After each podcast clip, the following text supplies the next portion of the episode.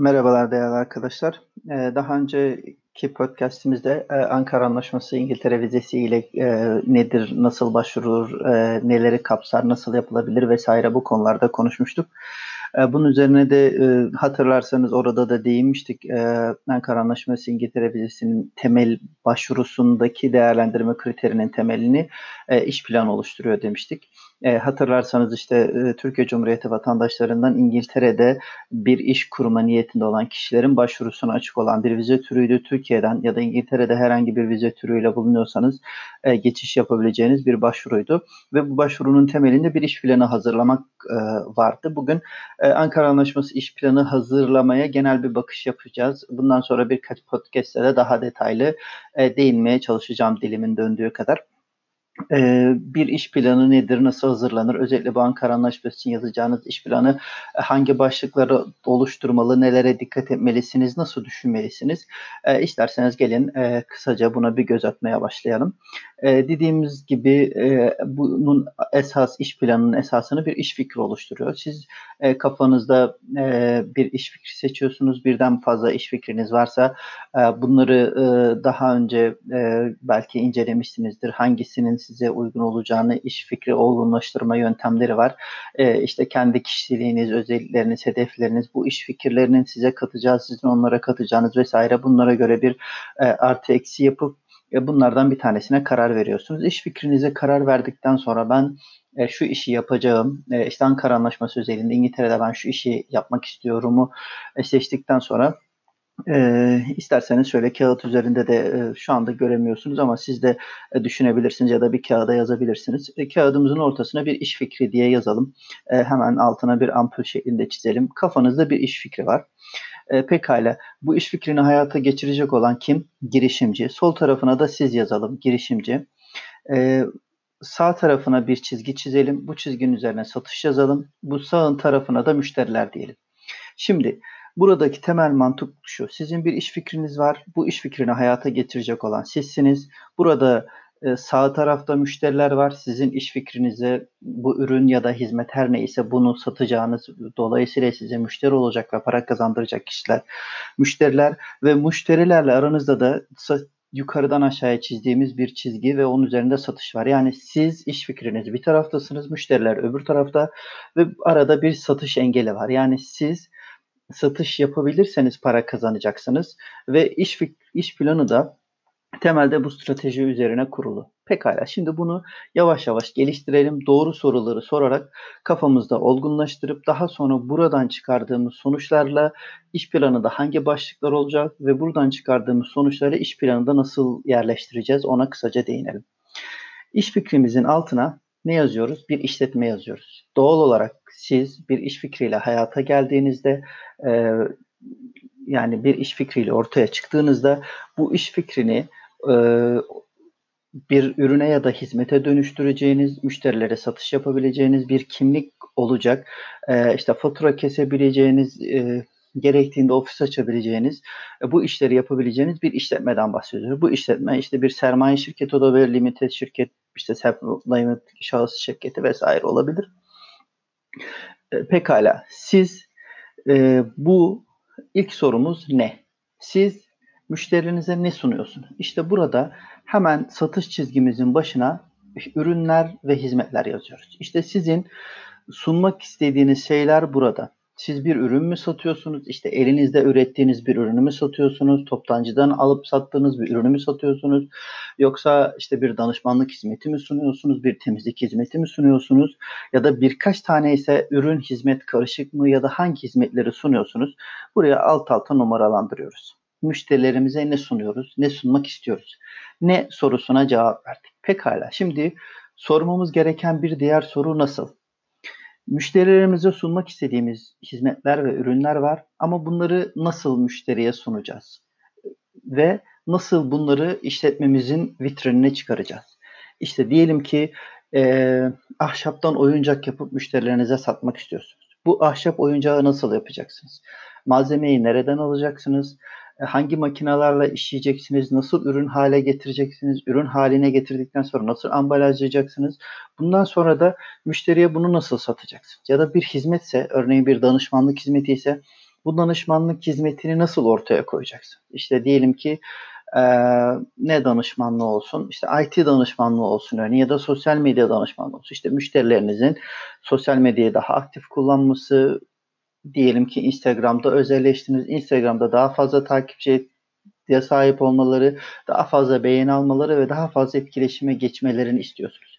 Pekala bu, bu hizmeti nasıl sunacaksınız müşterilerinize? Yani müşterileriniz niçin sizden bunu tercih edecek sorusuna cevap olması için siz neleri nasıl ortaya koyacaksınız? İşte bu nasıllara cevap verdiğimiz kısımda e, satış stratejisi aslında. Yani üretim ve satış. Yani bunu nasıl ortaya çıkaracağız? Bu ürün ve e, hizmetlerimizi satış çizgimizin diğer tarafında bulunan, şu anda bizim çok uzağımızda gibi gözüken müşteriye de nasıl sunacağız?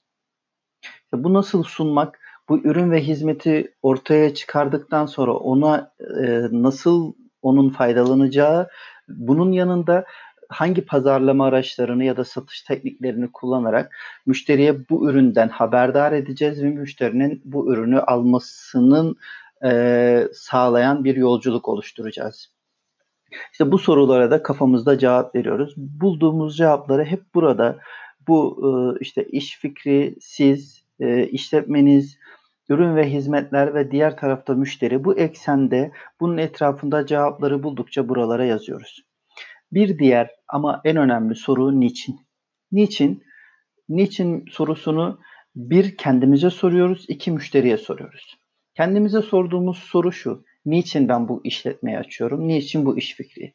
Niçin bu iş fikri dediğimiz gibi bir bu iş fikrinizi seçmenizdeki aslında niçin seçiyorum az önce değinmiştik. Hani farklı iş fikirlerini harmanlayıp hangisi size daha uygun, hedeflerinize uygun, e, hangi iş fikri size bir şey katabilir, siz ona bir şey katabilirsiniz. Bunların sonucunda e, bir niçinlerin bütünü olarak bir tanesine karar veriyorduk. Bu bir. İki, siz niçin bir iş fikriyle ortaya çıkıp iş kurmak istiyorsunuz? İşte bunu Türkiye'de de olabilir, Ankara Anlaşması'nda İngiltere'de de olabilir. Niçin İngiltere'de iş kurmak istiyorsunuz? Bunu iki şekilde cevaplamanız gerekiyor. Bir, niçin kendi işinizi başlatmak istiyorsunuz? İki, niçin İngiltere'de başlatmak istiyorsunuz? İşte bu iki soruya verdiğimiz cevapları da not ediyoruz. Diğer tarafta kağıdımızın sağ tarafında müşteriler vardı. Şimdi asıl en önemli belki de soru müşterilere niçin sizin ortaya koyduğunuz işletmenin sattığı ürün ve hizmetleri satın alsınlar? Yani niçin sizi tercih etsinler? İşte asıl mesele aslında burada.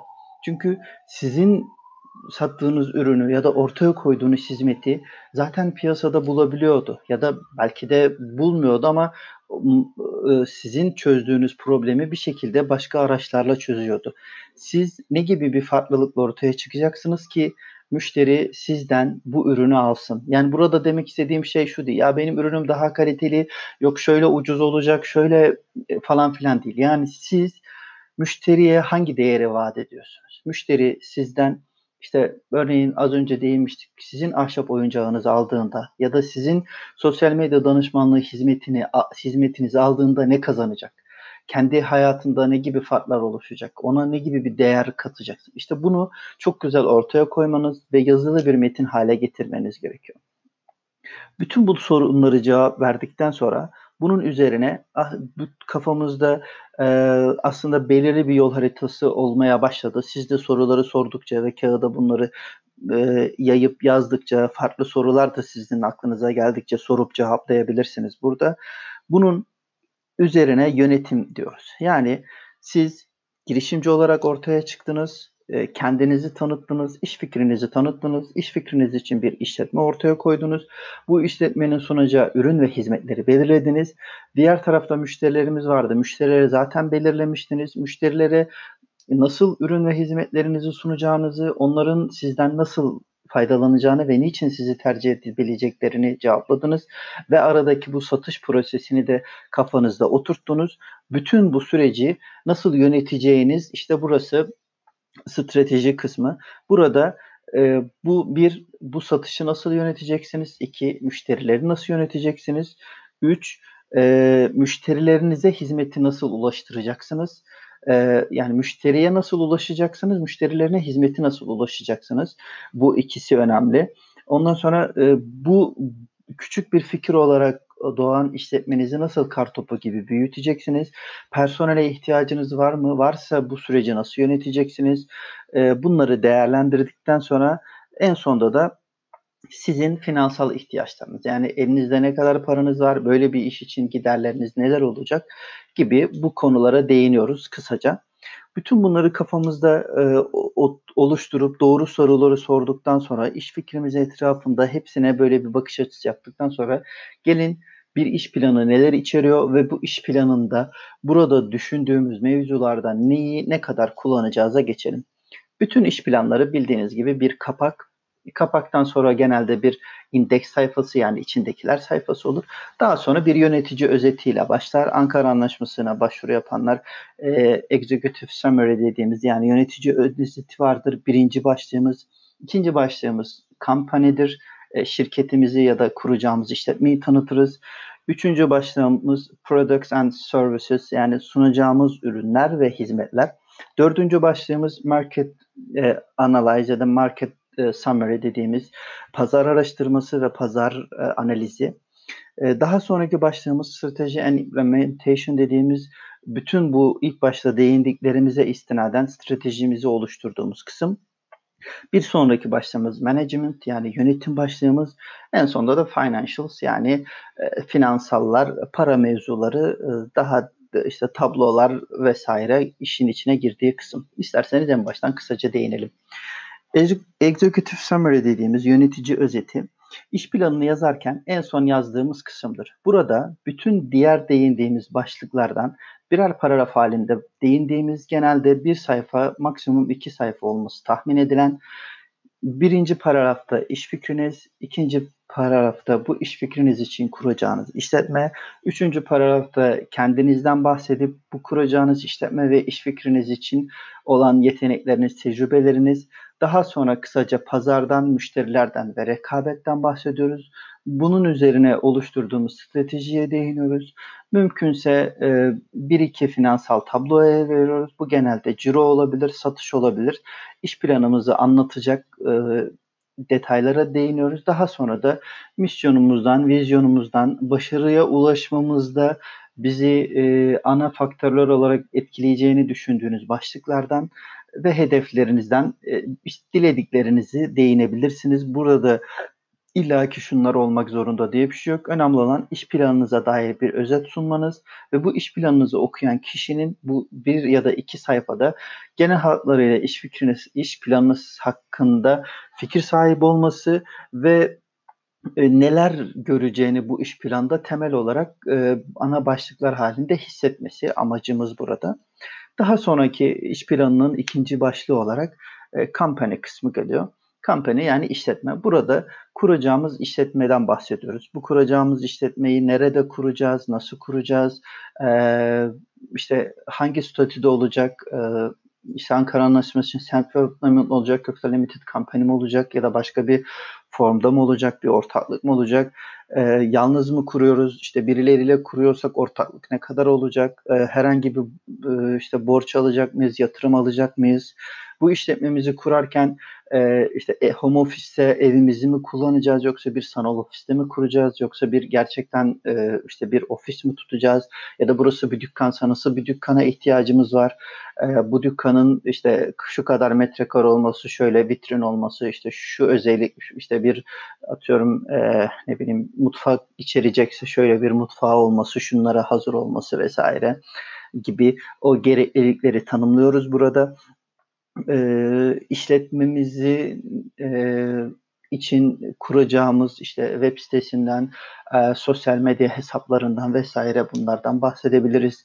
E, hali hazırda kurduğumuz işte bir logomuz, web sitemiz vesaire varsa bunlarla ilgili örnekler koyabiliriz ya da yoksa ben şöyle bir logo düşünüyorum. Logoda şu renkler olacak. işte web sitesi şöyle bir web site olacak örneğin. E, işte bir fiziki dükkan olacaksa şöyle bir vitrin olacak, şöyle tabelası olacak. E, işte müşteriler içeriye girdiğinde şunları şunları karşılayacak vesaire. E, ya da e, işte sanal ofiste kullanacaksanız işte işletmemi ben sanal ofiste kullanacağım maliyetlerimi düşüreceğim? E, böylece ev adresimden farklı olacak daha profesyonel gözükecek e, daha kafam rahat olarak bu işleri yapacağım vesaire. Bütün bu işletmenizin e, hayata geçirmesiyle ilgili olan ve işletmenizi tanımlayan bütün donelere bu kısımda değiniyoruz. Gelelim üçüncü başlığımıza. Üçüncü başlığımız Products and Services yani ürünler ve hizmetler. Biz bir iş fikriyle ortaya çıktık. İkinci kısımda bu iş fikrini hayata geçirmek için ortaya koyacağımız işletmeden bahsettik tüm detaylarıyla. Bu kısımda da bu işletmenin sunacağı ürün ve hizmetlerden bahsediyoruz. Yani eğer siz sadece ürün satacaksanız bu başlığı ürünler yani products diye yapabilirsiniz. Sadece hizmet sunacaksınız. Products yazmazsınız, services yazarsınız ya da her ikisinden olacaksa böyle products and services diye yazabilirsiniz. Kendinize göre özelleştirebilirsiniz. Burada sunacağımız ürün ve hizmetleri önce birinci paragrafta kısaca değiniyoruz. Yani işletmemiz e, şu şu ürünleri ya da şu şu hizmetleri sunacaktır diyoruz. Daha sonra bu ürün ve hizmetleri tek tek açıyoruz. Örneğin birkaç hizmet sunacaksa e, işte az önceki örneğimizdekilerden isterseniz açalım. Ne demiştik? İşte diyelim ki ahşap oyuncak imal edecek. Ama ne tür ahşap oyuncaklar? İşte diyelim ki zeka geliştirici, e, işte iletişim yeteneğini arttırıcı, temel motor çocukların yeteneklerini arttırıcı oyuncaklar diye böyle birkaç başlık belirlediniz. O başlıkları tek tek yazıp bu başlıklarda hangi ürünleri üretmeye düşündüğünüz varsa bunların görselleri, e, bunlarla ilgili e, işte ortaya sizin açınızdan değerli olduğunuz düşündüğünüz fikirleri vesaire burada değiniyoruz. Ya da hizmetler demiştik. Sosyal medya danışmanlığı ise ne tür hizmetler olacak? Yani sosyal medya hesaplarının yönetimi, sosyal medya reklamlarının yönetimi, internet reklamlarının yönetimi, işte ne bileyim e, içerik, sosyal medya için içerik üretimi vesaire başlıklar oluşturuyoruz. Bu başlıklarda bu hizmetin ne olduğunu, işte örneğin sosyal medya yönetimi dediniz, işte müşterilerinizin e, Facebook, Instagram gibi sosyal medya hesaplarının e, belirli aralıklarla e, takip edilmesi, yönetilmesi, e, içeriklerin girilmesi, içeriklerin rapor haline getirilmesi, gerekli hallerde işte buradaki yorumların cevaplanması vesaire hizmetiniz neleri içeriyorsa bunları yazıyorsunuz. Bu hizmetlere müşterilerinizin niçin ihtiyaç duyacağına değinebiliyorsunuz. İşte müşteriler kendi işlerine odaklanırken sosyal medyayı yönetemiyorlar ya da e, işte yönetseler bile bu ayrı bir uzmanlık olduğu için ilerleyemiyorlar. İlerlemek isteyen, büyümek isteyen işletmelere ya da kişilere biz şöyle hizmet sunacağız. Onlar da bu hizmetimiz sayesinde sosyal medyada büyürken bu hizmeti onların e, onlardan alıp bize outsource ettikleri için kendi işlerine odaklanıp büyüyecekler vesaire. Neyse işte o e, ürünün tanımı, müşteriye sağladığı fayda ve sizin onlara sunacağınız şeyler adım adım değiniyoruz. Ondan sonra geliyoruz dördüncü kısma. Dördüncü kısmımız market summary dediğimiz ya da market analyze yani pazar araştırması bölümü. Burada e, değineceğimiz şeyler aslında şunlar. E, biz bir ürün ve hizmetten bahsettik. Bu ürün ve hizmetin olduğu pazarda yani markette e, bu işler nasıl yapılıyordu, kim neyi nasıl alıyordu bu sorulara cevap bulmaya çalışıyoruz. Öncelikle e, pazarın e, ekonomik değerlerinden bahsediyoruz. İşte atıyorum bir danışmanlık işi ise e, sosyal medya danışmanlığı ise örneğin burada e, sosyal medya rakamlarından başlayabilirsiniz. Sosyal medyadaki kullanıcı sayılarından, işletme sayılarından, sosyal medya danışmanlığı sektörünün e, cirolarından bahsedebilirsiniz. Bu pazarla ilgili görüşleri gelişeceğini, niçin gelişeceğini, insanların artık daha fazla sosyal medyada vakit geçirdiği için işte herkesin orada olduğunu, doğal olarak işletmelerin de müşterilerin karşısına geçmesi gerekirken artık orada olmaları gerektiğini, işte televizyon, e, diğer internet reklamlarını kaybolduğunu, buraya doğru yöneldiğini vesaire e, yazabilirsiniz. İşte ahşap oyuncak örneğinde de artık e, işte e, plastik oyuncakların ya da diğer e, ne diyelim kanserojen özel oyuncakların e,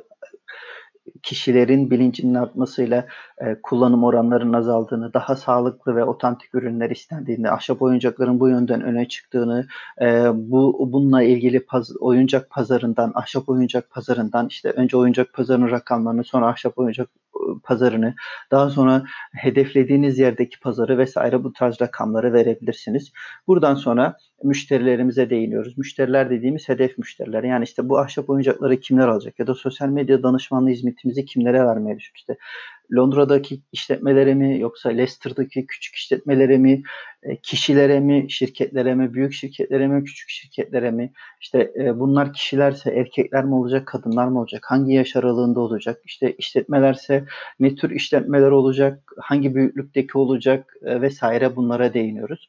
Bundan sonra mevcutta bu müşteriler bizim sunduğumuz ürün ve hizmetleri nasıl alıyorlardı buna değiniyoruz. İşte e, kendileri mi yapıyorlardı işte daha büyük firmalardan alıp istedikleri performans alamayıp daha fazla para mı ödüyorlardı ya da işte ahşap oyuncak örneğinde vermiştik işte farklı seçenek olmadığı için elde olan seçeneklerden seçip e, mi alıyorlardı satın alma kararlarını kim veriyordu vesaire bu müşterinin bu ürün ve hizmete ulaşması satın alması sürecindeki o e, temel değerlere değiniyoruz. Tabii ki burada bir sonraki adımımız rakipler. Yani bu müşteriler hali hazırda bu ürün ve hizmetleri aldığı rakiplere nasıl ulaşıyorlar? Bu rakipler kimler? E, mümkün olduğunca açık şekilde büyük işletmeler mi, küçük işletmeler mi, freelancerlar mı? Belli ise bunların isimleri e, ya da işte birkaçının ismi. E, bunlar niçin başarılılar ya da niçin başarısızlar ya da neyi fazla yapıyorlar, neyi eksik yapıyorlar? Bütün bu rekabete ve rekabete dair e, değerlere değiniyoruz. E, bunlar dışında e, rakiplere değindikten sonra e, başka pazarla ilgili e, neler olabilir? Yani, hali hazırda bu rakipler hangi pazarlama çalışmalarını yönetiyorlar? Müşteriler hangi pazarlama ve satış teknikleriyle karşı karşıya geliyorlar? Bunlara değinip pazar analizimizi bitiriyoruz. Bir sonraki adımımız yani beşinci başlığımız ise strateji implementation yani e, strateji ve uygulama diyebiliriz. Burada nelere değiniyoruz? Biz e, ne dedik? E, iş fikrimize değindik. İş, bu iş fikrini hayata geçirmek için işletmemize değindik. E, işletmemizin sunacağı ürün ve hizmetlere değindik.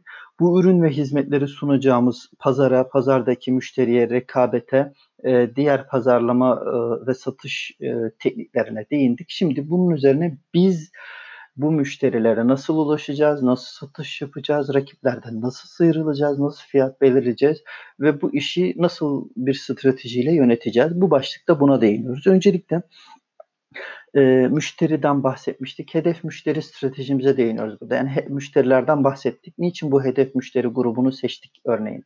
İşte az önce dedik e, sosyal medya danışmanlığı hizmeti veriyorsunuz. E, siz hangi müşteriye işte diyelim ki Londra'daki işletmelere Londra'da çok fazla danışmanlık firması var. Sosyal medya danışmanlığı tamam çok fazla işletme var ama buradaki pazar doymuş. Ben o yüzden Lister'da daha küçük işletmeler var ama bu küçük işletmelerin kendi bütçelerine uygun sosyal medya danışmanlığı alabilecekleri e, firmalar yok. Ben o yüzden burada böyle bir işletme kuracağım ve benim potansiyel müşterilerim e, işte örneğin Leicester şehrindeki küçük işletme sahipleri dediniz. Bu küçük işletme sahiplerini bir tık daha açtınız. Dediniz ki e, işte ben öncelikle e, emlak danışmanlarıyla yani real, real estate agency'lerle çalışmaya başlayacağım. Oradan bunun etrafındaki kişilerle işte kimdir bunlar? Ee, belki işte e, evlere sigorta hizmeti verenler, işte evlere bahçe hizmeti verenler, dekorasyon hizmeti, tamir, tadilat, inşaat hizmeti sunanlar vesaire değil mi? Bu evle ilgili işte taşıma hizmeti, removal hizmeti verenler vesaire. Ben onun etrafında işimi yavaş yavaş büyüteceğim. Burada oluşturduğum müşteri network'ümü de ağızdan ağıza pazarlamayla sektör içerisinde dikey şekilde büyüteceğim dediniz. Daha sonra rakipler. Seçtiğiniz müşteri grubuna kimler satış yapıyor ve bu müşteri grubu kimlere ulaşabiliyor? İşte örneğin Leicester örneği verdik. Londra'da bir sürü rakip var.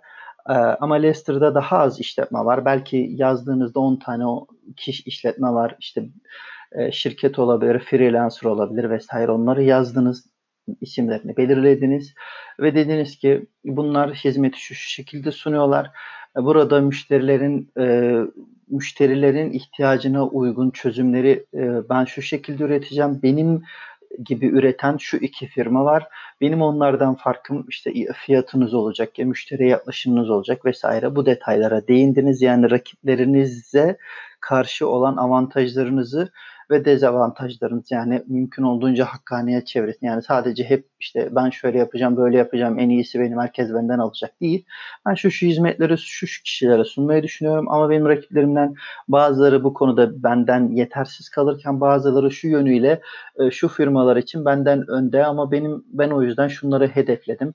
Ya da e, işte onlar benden belki biraz daha pazar payı fazla alacak ama ben de pazarın şu kadarını hedefliyorum gibi bir rekabet stratejisinden bahsediyorum.